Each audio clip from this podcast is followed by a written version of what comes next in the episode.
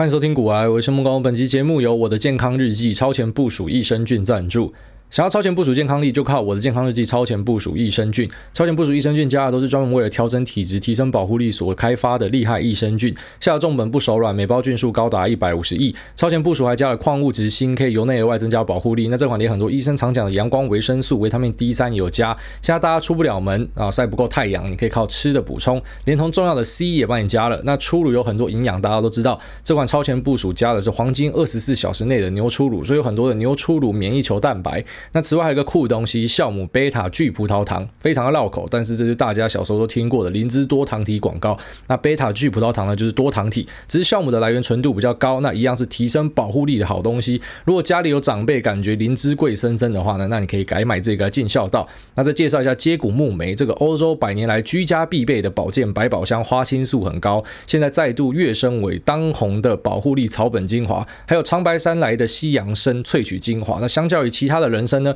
西洋参。是比较温和补气，是养气滋补的首选。那我已经帮大家试吃了超前部署益生菌，因为它加了接骨木莓，那吃起来就酸酸果酸带甜的口味，是大人跟小孩都会喜欢的那种味道了。那也是我自己吃过最好吃的益生菌。那上面讲说一天吃一包，但是当时因为真的太香了，所以就一天吃了两包。那一般的益生菌在口味上，根据用户的不同，会有很多不一样的考量。那如果你是觉得原味吃不下去的，那我建议你可以试看看这款好吃的益生菌。现在呢，只有我这边有放福利，优惠价买一送一，两盒六十天份只要八百九。全世界就这边最便宜，一天不用十五块。某某跟康是美国癌专属的卖场，只有到六月一号。那投资健康从来都不会赔本，特别是家中的长辈跟小孩的话，那更是需要加码买进，帮他们提升保护力，就能够轻松的面对外在的环境挑战跟季节变化。有需要的朋友可以在连接栏这边找到购买的链接跟相关的说明。OK，那我前几天在脸书上面破文问大家讲说，现在 Netflix 有什么好看的影集跟电影啊？当你看到一个职业的宅男。就几乎整天都待在家的人，哦，已经 work from home 好几年的人，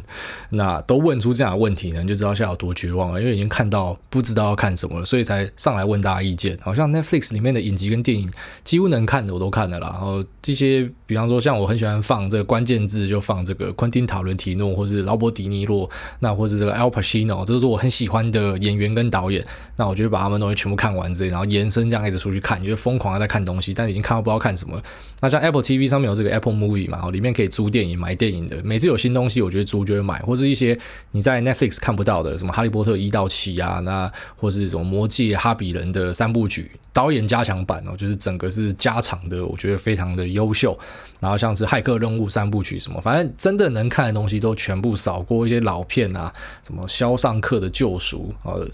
台湾叫什么《刺激一九九五》啊？那还有诶、像是《教父》系列什么，几乎所有可以看的东西都扫过一轮的，所以才会跑出来跟大家求救，问大家意见。那也蛮踊跃的，大概有九百多个留言吧。啊，那只是我觉得最傻眼的地方是，干九百多个留言留言过的那些东西，我几乎都看过。好，所以看的时候更绝望，就是干你真的已经没有东西可以看了，除了一些比较新的啦。有些人跟我推荐一些台剧，台剧有比较少来看啦啊，那什么《火神的眼泪》啊，有空去翻看看。那我看到有一个人推《Serpent》啊，这个我在 Netflix 上面其实已经看他的那个。小图标看过好几次了啊，只是都没有点进去，因为看起来就我以为是另外一个什么毒枭相关的电影之类的，好像很多人推的《Breaking Bad》跟《Narcos》那个早就看过了。那《Serpent》因为他就是一个人戴墨镜在那，我以为又是另外一个毒品的电影，所以一直没有点。然后后来知道说他是在讲一个连续杀人魔在东南亚这边啊，因为那时候有所谓的这个嬉皮路线啊，这些嬉皮士呢他们会从这样东南亚这样一路玩玩到中欧去，那就在这个嬉皮路线上面呢专门去。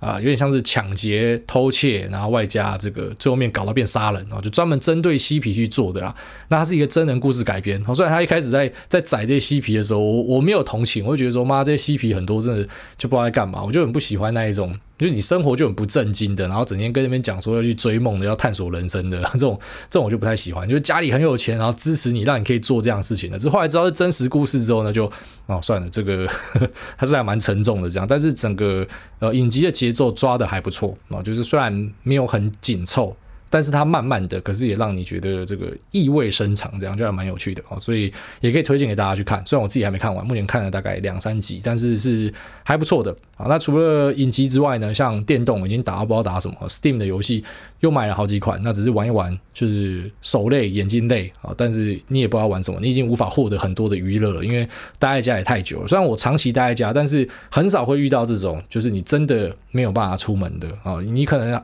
一个礼拜还是会出去吃个餐厅一两次，所以其实你长期待在家，你觉得没差。但现在你发现连这个一两次餐厅都没有办法出去吃，长期待在家就变得很闷啊！就是这个是已经颠覆我的生活模式。就我本来的生活模式觉得，嗯，宅在家里跟我没差，只是哎，真的连餐厅都没办法去的时候，还是会有一定程度的冲击啊！就是你真的闷到发慌，然后不知道干嘛，所以偶尔还是会出去什么。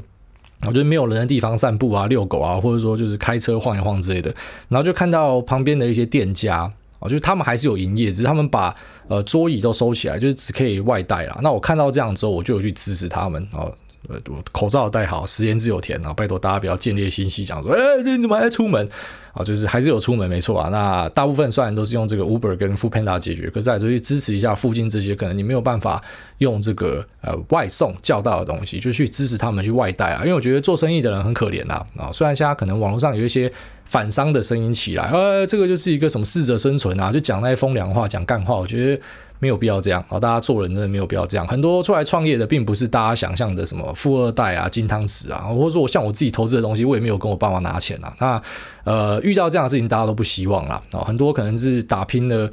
五年、十年，甚至更久啊，甚至到四十岁了，已经有两个小孩了，那终于可以这个啊跳出来，那大胆的试看看要创业，就遇到一个疫情，那直接去死了。开开餐厅的、开旅馆的，那或者说开补习班的，哈你在一些补教社团看到蛮多在顶让的哦，就是很很困难呐。所以很多他们其实也是自己存了很久的钱，然后勇敢的再加上一些贷款出来创业，提供工作机会给大家，缴税给政府啊。那所以他他不值得让一些人酸言酸语去讲说你活该倒掉啊，或者说什么啊，这些老板平常很赚啊，就大家可能会把那种你对于一些财团的印象啊，因为很多人对于财团的印象不好嘛，觉得财团都是压榨嘛，像像美国这边就是你看到很多在 Reddit 上面就会就会酸 Jeff Bezos 嘛，什么哎，大家疫情这么惨，就你你在疫情获利创新高，就开始酸他嘛，可是哎。你们用他的亚马逊的 Deliver 的服务，那你有什么好酸的？他是帮助你创造价值，可是对于一些那种真的很反商，然后很左很左的，他可能就觉得说他妈的，你们都活该去死啊！你们做生意的平常赚那么多钱。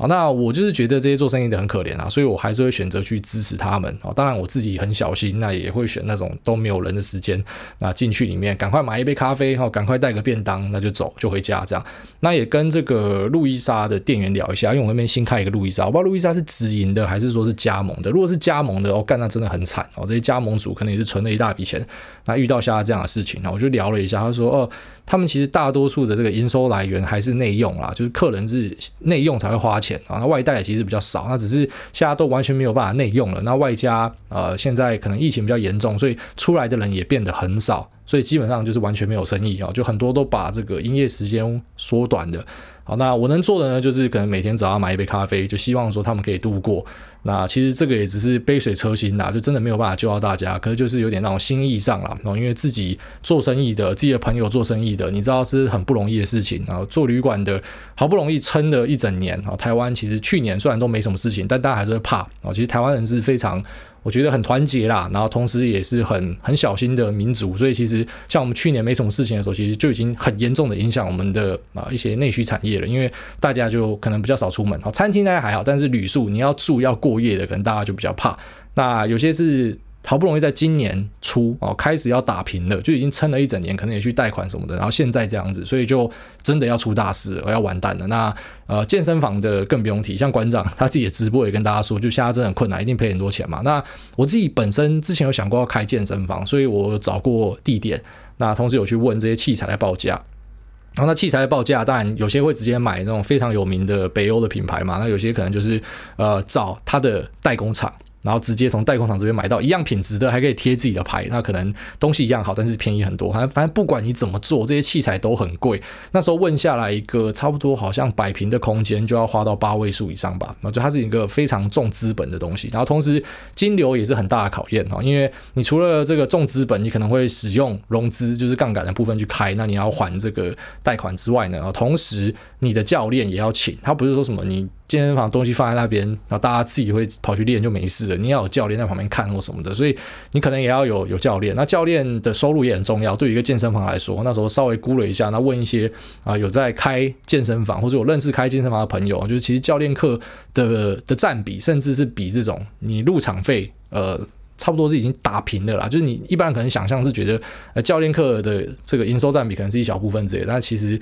诶不一定哦。有时候在一些案例里面，它是就是一样重要的就对了。那你就想，你今天已经没有人入场，又没有教练什么，所以你是所有东西都归零，可是你还是要付出这些，因为因为房租他不会。体谅你啊，他不会说你啊，你的生意不好，所以这个房租就不用付了啊。那贷款也不会体谅你啊。那员工呢，还是要靠你养啊。你总不会说全部都 fire 掉，然后之后再找回来，因为重新训练可能是很困难的，所以就会卡在那个。你你在等到那个，你在等待那个隧道的尾声，你看到有一个光在那，你知道现在全世界已经开始在打疫苗了啊。可是呃，我们台湾可能因为因为一些政治的关系，中国要想要介入或什么的，那可能我们疫苗打速度会稍微慢啊。我们是施打率呢也是世界在后面的，所以对于这些业者来讲，他其实他知道终点就在那。但是有点像是你可能不确定你可不可以撑到那啊？你你是一只骆驼，你已经背满东西了，然后最后一根稻草放上去你就垮掉了，那就刚好突破你的界限。这样，所以啊，我觉得大家对于这些从商的人要有一些这同理心呐啊，就是其实啊没有必要去你知道讲一些那种什么啊，这个是一个。呃，有点像是适者生存啊，或什么的啊，就是好像自己很聪明，然后自己的运筹帷幄。就是你在看这些商人在那边，呃，大家现在你们刚好在那边练股啊，看说谁适合谁就活下来什么的哦。我就是怎么讲，这些做生意都很辛苦啊。那那还是鼓励大家，那附近的店家打电话去问啊，可不可以外送？可以外送就跟他们叫哦，支持一下自己在地的商圈啦。啊，差不多这样。好，那我们接下来进入我们今天的节目的主题。好，那节目的主题之前，先大概讲一下市况好了那。就目前的市况呢，其实，在台股你很明显看到资金有往电子去，在美股也是啊，所以。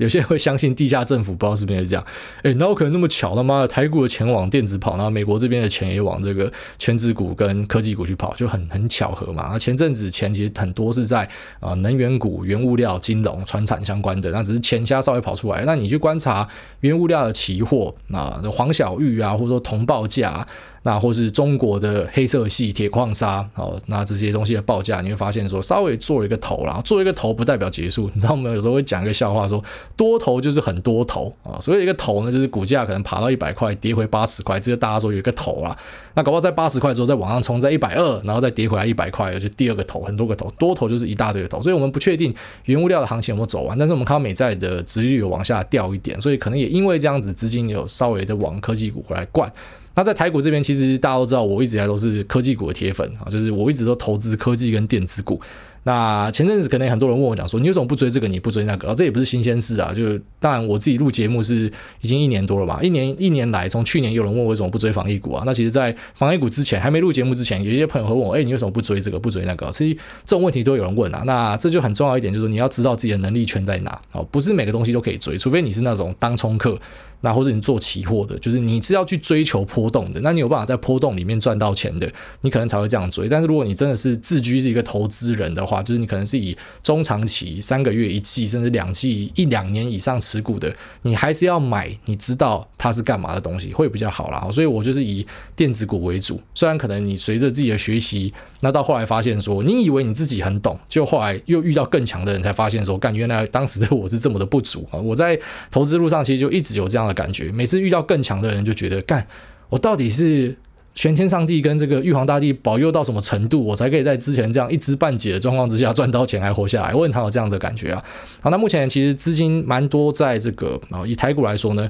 你看到这个窄板是蛮强的，IC 窄板系也是蛮强的。那同时呢，IC 这个，包含说像是驱动 IC 啊，DDI 跟 TDDI 呢。他们在落底之后有稍微还蛮强劲的反弹哦，但是这这些族群可能要注意说，在明年的报价就未必会这么好啊，这已经蛮多人都有跟你讲了，甚至你可能看一些分析师报告都会告诉你，就是呃这个。呃，驱动啊，显示驱动或者说触控驱动呢，可能在明年当缺货环节的时候呢，它的这个涨价效应没那么强的时候，它的营收跟获利可能没那么好，所以你要去追高的，就要稍微去思考这件事情。当然，长期是看多的，可是短期的这个啊涨价题材呢，可能已经反映完了。哦，当然。因为它前阵子涨很高，那也跌很深啦，所以跌深之后有反弹就是很正常的。只是说你要去关注的是后面的跑道有没有很长哦，就是还有没有很长。那面板也是这样，其实面板你可以绑着这些呃这个触控 IC 跟这种显示 IC 呢一起看哦，基本上他们可以可以算在一起看。那同时间我自己在买的这个伺服器跟瓶盖嘛，那瓶盖还是没有特别表现，然后美国的苹果也没有特别表现。那在伺服器部分表现是还不错，就是靠伺服器 carry 就对了。那么前阵子看大家航海王那钢铁王好爽这样子。那哎，现在终于换我这样。那伺服器这边表现是还不错，装潢的钱有了啦，开心啊，开心。那其实，在美股这边呢，你也是看到一些 spec 那就是像是呃 Chamath Palihapitiya 啊，它旗下的 IPO 系列的，哎，好像稍微有回神的，像是这个呃 Virgin Galactic 弹起来哦，这也是他做的嘛。那还有 IPOE 啊，表现的还不错。所以像之前过往的三个散户之王啊，这个 Kathy Wood、Elon Musk 跟 Party Hopti 啊，其实三个在今年都反而被散户们讨厌啊。那 ARK 很单纯就是因为今年的绩效没那么好哦。那很多散户就是炒短线的嘛，追在去年年底跟今年年初的就一定超讨厌 ARK，因为一大堆套在山上嘛。那这个特斯拉的部分呢，哦就是 Elon Musk 的部分呢，其实当然也是因为特斯拉呃今年的表现没有那么好。我相信很大一部分是因为中国这边呐，在中国这边本来有一个 promising future，啊就是这个未来可能很好，可是现在中国政府很明显是要介入这件事情呢，就是开始要去打压特斯拉，然后开始有一些流言蜚语啊，那开始发一些报道啊什么的，所以在中国这边它可能本来要扩厂，也可能因为这样会紧缩掉之类的，然后所以可能股价就有率先的反应进去啊，这是特斯拉部分。那当然，它其实结最大的梁子是跟币圈的人结下梁子，那。我觉得这有点像是那种水能载舟，亦能覆舟啦。其实对于呃这三个散户英雄来说都是一样，就他们起来是因为散户们捧他，那他们也确实帮散户们赚到很多钱，但是他们下去呢，也是因为他们让这个散户们失望啊，所以有点像是政治，就是民意如流水，你知道，今天大家支持你，明天可能就把你推翻掉。那我还是很喜欢 Elon Musk 啊。那我知道很多币圈的人讨厌他，是因为觉得说干他妈整天在那边放话，然后害币圈这样子啊。但是你你也你也得说，那你怎么不讲比特币两万块的时候，他们特斯拉买，然后买了之后把它喊上去这么高的价格哈？所以呃，他也是有帮大家创造波动啊。那波动可能对于一些人来说就可以赚钱。那 Palihapitiya 就是在之前 GME 事件跑出来收割嘛，就是啊这个散户的救星或什么的，然后很多人就跑进去支持他的这个 Spec 系列嘛。那只是他的 Spec 系列后来就很多跳楼去死了，那就看到那个 Pay Palihapitiya 脸书就。有人在干他，我觉得这这三个人的的 Twitter 人都会看到有人在骂他们，然后就是因为其实大多数的投资人，哦，就是特别是这种可能比较年轻一点的啦，他们很多并不是真的对于产业或是一家公司有了解，他就只是哦，大家都在买这个我就买，然后真的赔钱的就跑出来骂人哦，所以嗯，怎么讲，这也是一个例子，就跟大家说，你那种靠。名义上来的人呢，就是他们随时都可以把你推翻掉，所以其实不要跟散户站同一排啊，跟散户站同一排 没有什么好处啊，你跟大家的情绪都同步也是没有什么好处的。就还记得，呃，在上个礼拜就台股最大跌点的时候，那在我们的 Telegram 里面其实就有有恐慌了，就大家开始这边贴文，然后一直骂，一直骂什么的，然后我就把那个 CD 时间改成一分半或者什么一分钟，反正就拉长，因为我发现已经有很多情绪用语了。那当时我就讲一段话，我本来忘记我讲这段话，因为可能是已经有点生气了这样，然后只是后来有一个听众就在前几天把它贴出来说，这个下跌的时候挨大讲的话这样子，那我有把它写在什么记事本，我才看到说，哦原来那时候我应该是真的有一点动气的，就是我在那边讲说。就你各位要不要先想看看，你们每次恐慌的时候比大家恐慌，然后大家一起在那边骂骂骂骂骂，然后每次乐观的时候大家一起在那边追，你有没有去想过，就是这样的心态到底帮你赚了多少钱啊？就是你你这样子盲从大家到底为你赚了多少钱啊？就是当然恐慌的时候大家都会怕，我也会怕，我也诶、你看到这么大的跌点，你心里面也会觉得说妈的，是不是有什么我没看到的东西？可是当然你冷静下来之后，你就会知道，好，我们就开始这个战场整理嘛，哦，已经杀了，OK。那杀完之后，我们台股未来是要结束了吗？然后这个电子股行情是没了吗？营收获利会有致命性的影响吗？哦，跟国外的疫情比较之下，我们真的有比较惨吗？啊，那疫苗我们会拖到，比方说明年后年都打不到吗？那如果都没有的话，那你凭什么觉得台湾会比欧洲跟美国、韩国、日本或者说印度来得严重？哦，人家的股市 Sensex，那 SP 五百啊，这个欧洲各国的指数。那你你去对一下，你就会觉得说，当然现在台湾的基期是偏高的，可是，诶，如果说我们都已经有这样的修正了，然后当然不排除之后会有更大的修正，可是是有修正过的啊，所以可能很多你本来以为的那些利空，好，包含说像是 overbooking，那或是一些那这涨价题材，然后，之前大家都在等说这个这个题材结束之后可能会修正，但是我们现在在这个疫情的恐慌波呢，已经先修正了，你知道一堆电子股直接跌那三四十趴啊，那三四十趴。我相信就已经某种程度去反映掉后面的一些事情了啊，所以这就是为什么那剧本随时会改变啊，因为你没有办法预期黑天鹅，可是当一个黑天鹅出来，它把价格往下修的时候，可能这个东西它就已经把它之后的一些不好的消息反映掉了啊，这个是我们要去思考的一件事情。那简单举例呢，就像是一只 iPhone 三万块，三万块你可能开始嫌它，啊，那个镜头又没有很好，啊，那个什么话筒又没有很好，那五千块真香，直接买回去，然后就五千块的这个所有刚刚上面讲的这些不好的东西就不是不好的东西，因为已经够合理了啊。所以你去思考这些杀下来的个股啊，就台股杀下来是通杀，就什么电子、船产什么很多都杀嘛。那船产有些被杀的，就是哎干他妈，那所有工厂都在美国哎。那到底跟台湾疫情有什么关系啊？这个也是你去想看看的东西啊。但当然也不要太线性的去思考，就觉得说，诶，因为他的工厂都不是在台湾，所以呢，他就一定要弹回去啊？也未必。就比方说之前很红的这个美国基建啊，美国基建其实在美国这边很多个股表现是非常好的啊。你去追这些呃原物料建筑公司，或者说啊，就是跟建设相关的啊大型机具什么的，其实他们表现都很好。但是在台湾这边，其实本来前阵子。我觉得市场上有一个风声是大家想要去炒这个美国内需题材，哦，就是这些可能会供应东西到美国的的这些公司，那其实他们有稍微拉了一小波之后，后来就跌回原点了，然后就直接跌回原点。那这些公司之后会表现呢？哦，你可能就是不是只是单纯的去追踪哦，因为它。不在台湾，所以它不会受害，它就一定会涨回去哈？未必，就是你可能要追一下说，那他们家的这个基建方案到底中面花多少钱？那会有哪些东西受惠啊？所以有很多东西是要思考的啦，就是没有那么简单可以直接一言以蔽之哦，大概这样子。那其实有很多的决定啊，很多的东西，它其实会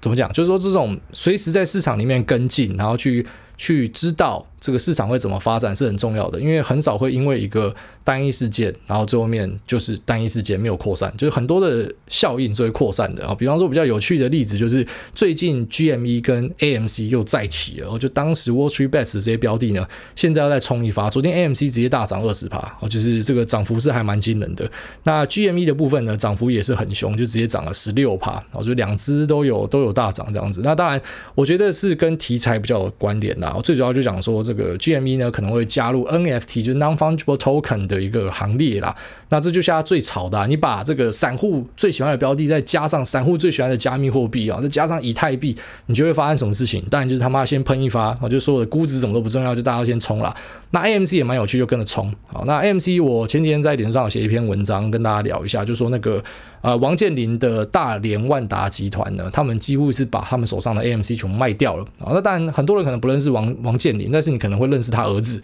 啊，他儿子之前去 Google 都知道，就在中国这边跟很多艺人打哈哈这样子，然后很多的花边消息，之前很常放话。其实在中国这边，我觉得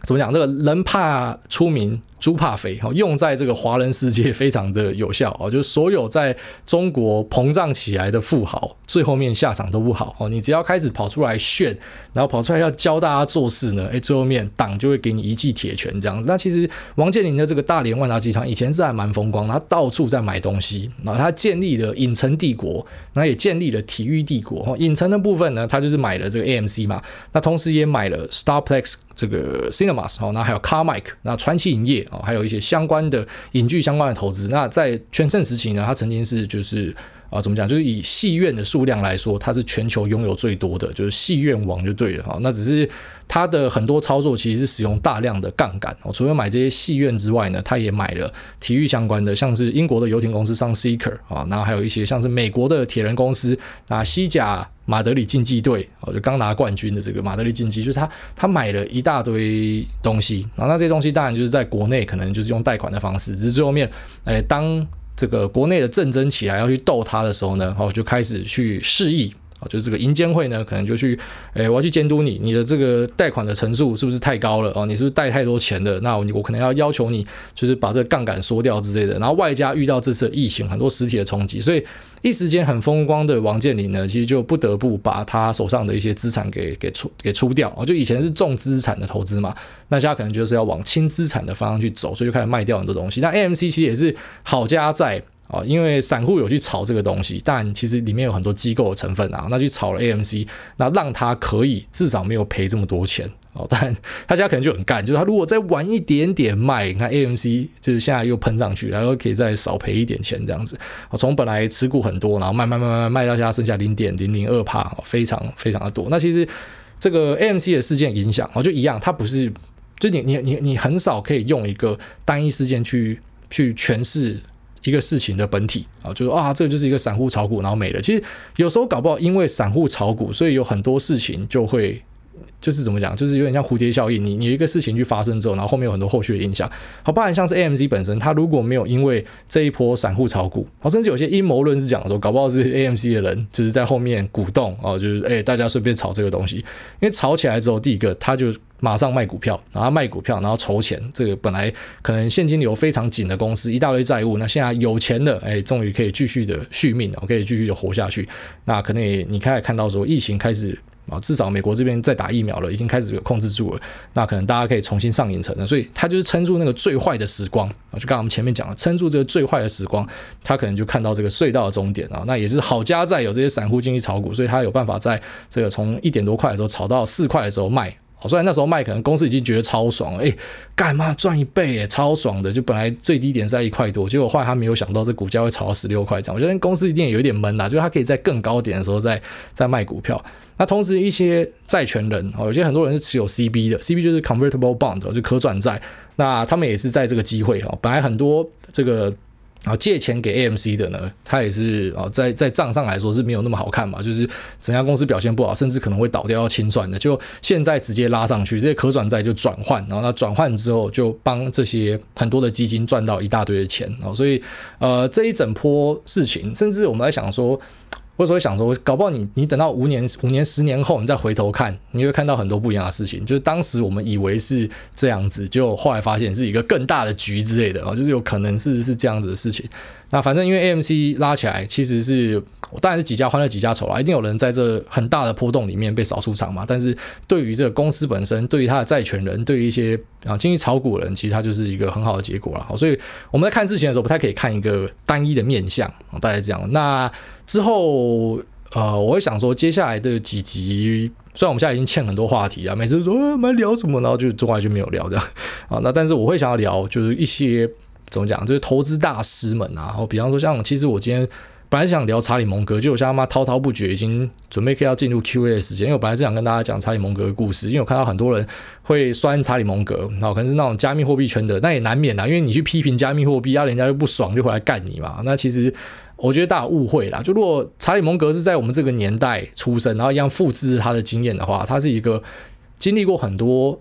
呃，这个曲折跟挫折，他不是很顺遂的人，他也是算白手起家的啦。然后，诶，他曾经绩效也非常好，甚至是赢过。假设说你抓这个啊，一样是同样同样期间啊，同样期限的，比方说像是这个呃 m a g e n Fund。的 Peter Lynch，或者说像是 Ark Invest 的 Cathy Wood，呃，其实查理蒙格绩效是比他们好的。我觉得查理蒙格之前他 run 的一个叫做这个 Wheeler and Munger Company 啊，他的他跑出来绩效是很不错的，而且他是使用什么又有杠杆啊，又有重压，我觉得蛮酷的。这样好，因为今天时间也所剩无几啊，所以我们可能下一集啊，如果顺利的话，没有什么重要事情的话，就来跟大家聊一下蒙格啦，因为蒙格。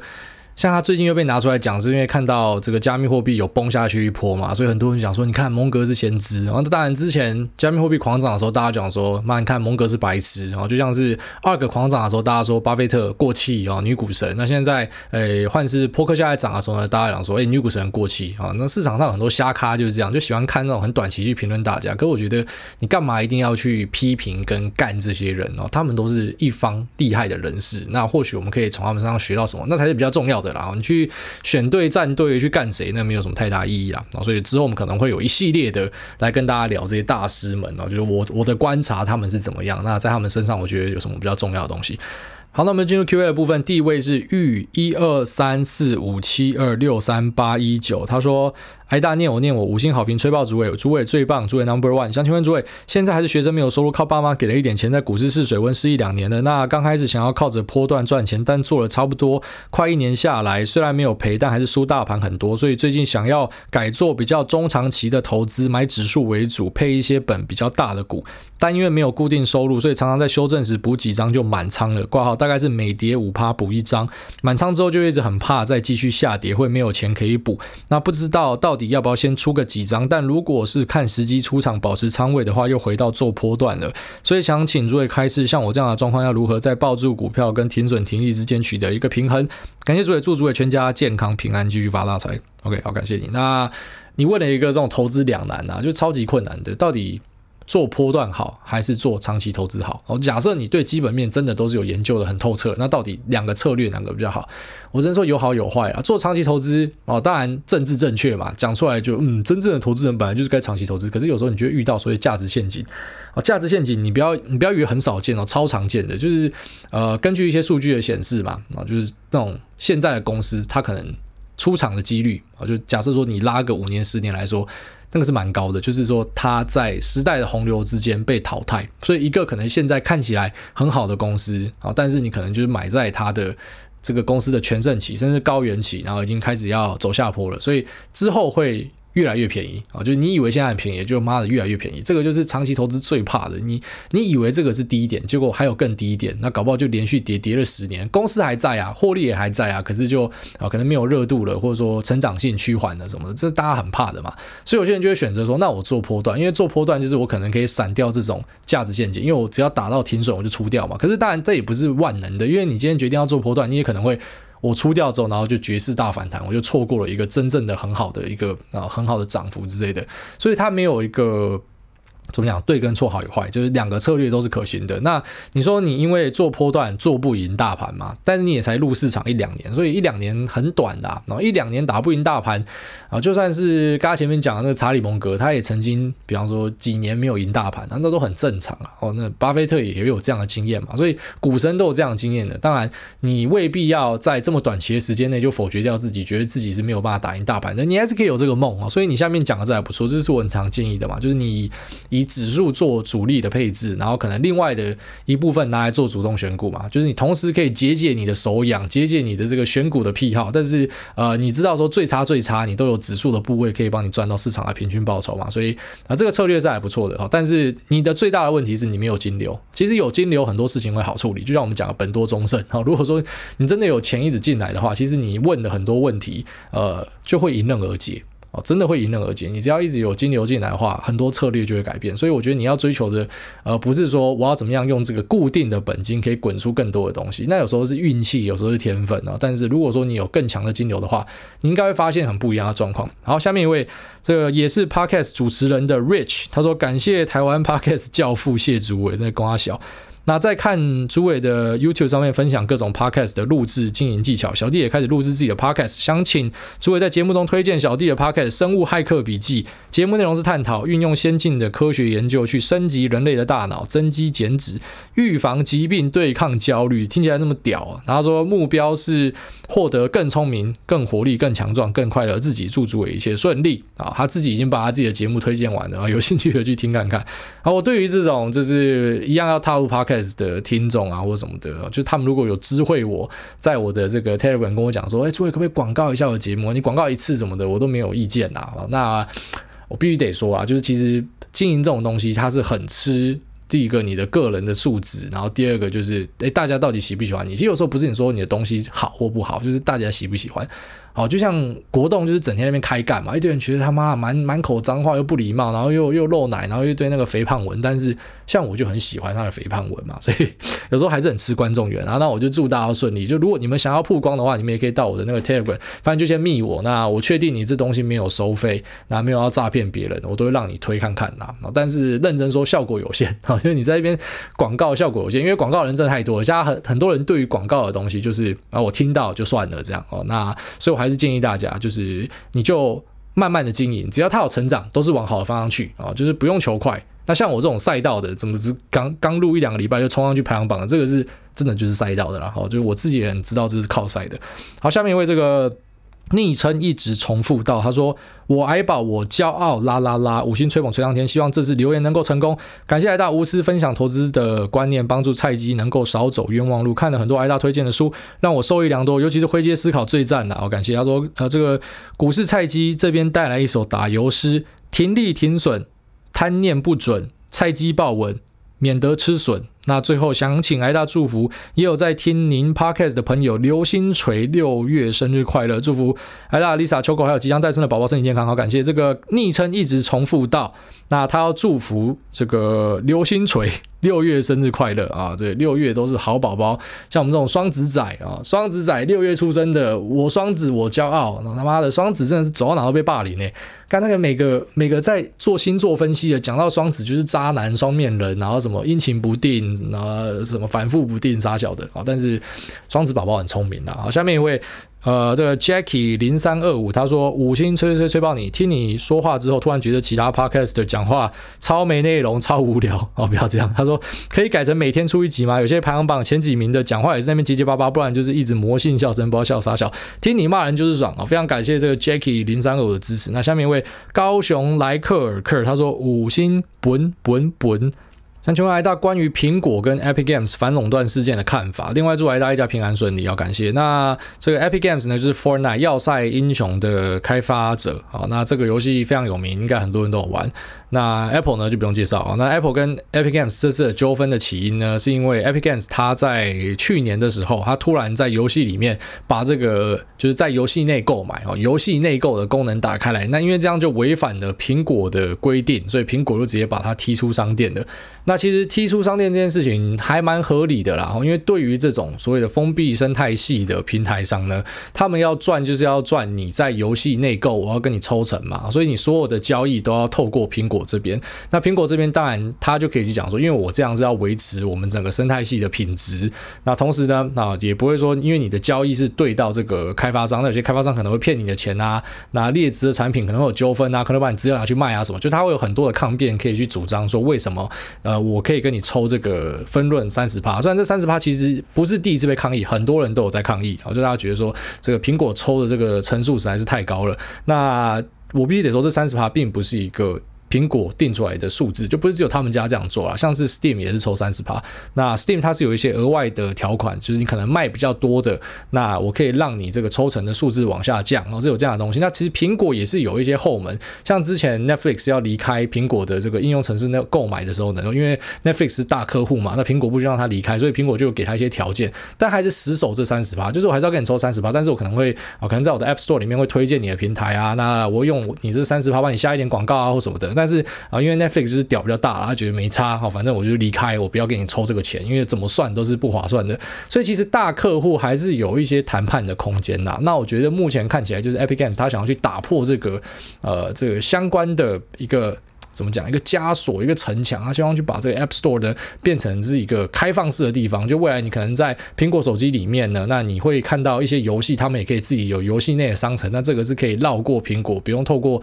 苹果这边付费，那也不用被苹果抽三成的。那只是在这一次，我觉得苹果应该还是会赢。就苹果的主张看起来是比较强的，这可能未来甚至可以拉一两集的节目讲，因为我是想说，等它有稍微明朗一点再跟大家说，那应该会持续一阵子啊。哦，不过我自己是觉得。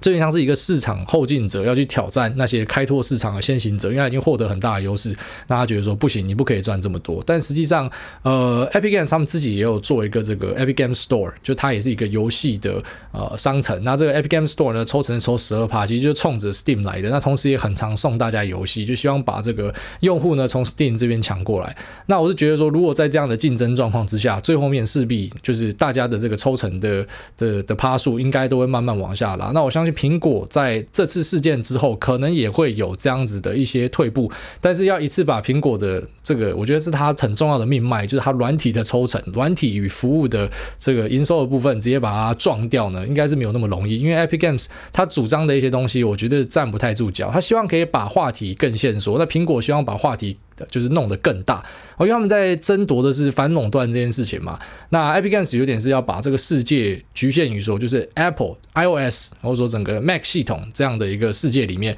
那苹果就是一个垄断哦，这个当然是没问题的。但苹果一直讲说，没有，你可以不用选苹果啊，你可以用 Android 啊，你可以用别的啊，你可以用 Sony 啊，你可以用任天堂啊，就是不是只有这个游戏平台。所以相较之下，我的占比没有很大，所以他主张他没有垄断。那其实我觉得苹果这边是比较站得住脚的，但是像 Epic Games 这样的挑战，其实只会越越多。比方说，像近期就是欧盟有去罚苹果，就是因为 Spotify 它主张说，诶，像是 Apple 它自有 Apple Music 嘛，但是如果说你今天是一样。一堆串流音乐在苹果上面竞争的话，其实苹果在这件事情上就有很明显的优势。好，怎么说？因为如果说是其他的音乐串流平台，苹果会跟你抽三成嘛，所以是不是你的成本势必就是比苹果还要来得高？因为苹果自己的 Apple Music 对，就是就算有跟你抽三成，那也是他自己左手换右手啊，因为是他们同一家公司嘛。但是其他竞争者就等于你的成本会被垫高。那像这样子去主张，我觉得，哎，就是 Spotify 看起来胜率是比较高。但苹果这边反击是讲说，其实你根本只有很小很小一部分用户不是透过我们的这个 IAP 付费的嘛，很多其实是在你们 Spotify 这个网站上面买的。所以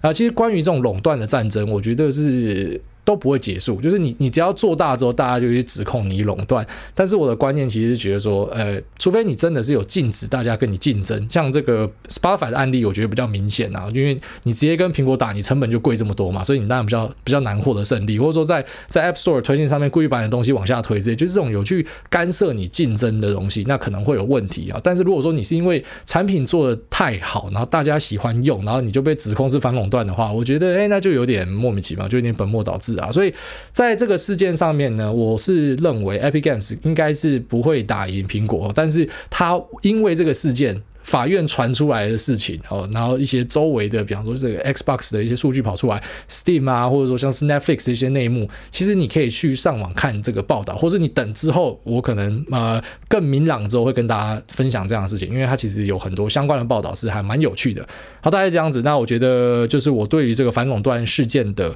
简单哈，非常非常粗浅的看法分享给你。好，下面一位放假中的国中生，他说：“选我，选我，五星吹捧主委卢明，我还是一位国三生。去年底因为无聊接触了主委的 Podcast，就深深的吸被吸引。那每个礼拜三跟六也多了小确幸。虽然现阶段没有在投资，但是喜欢癌大幽默而易懂。”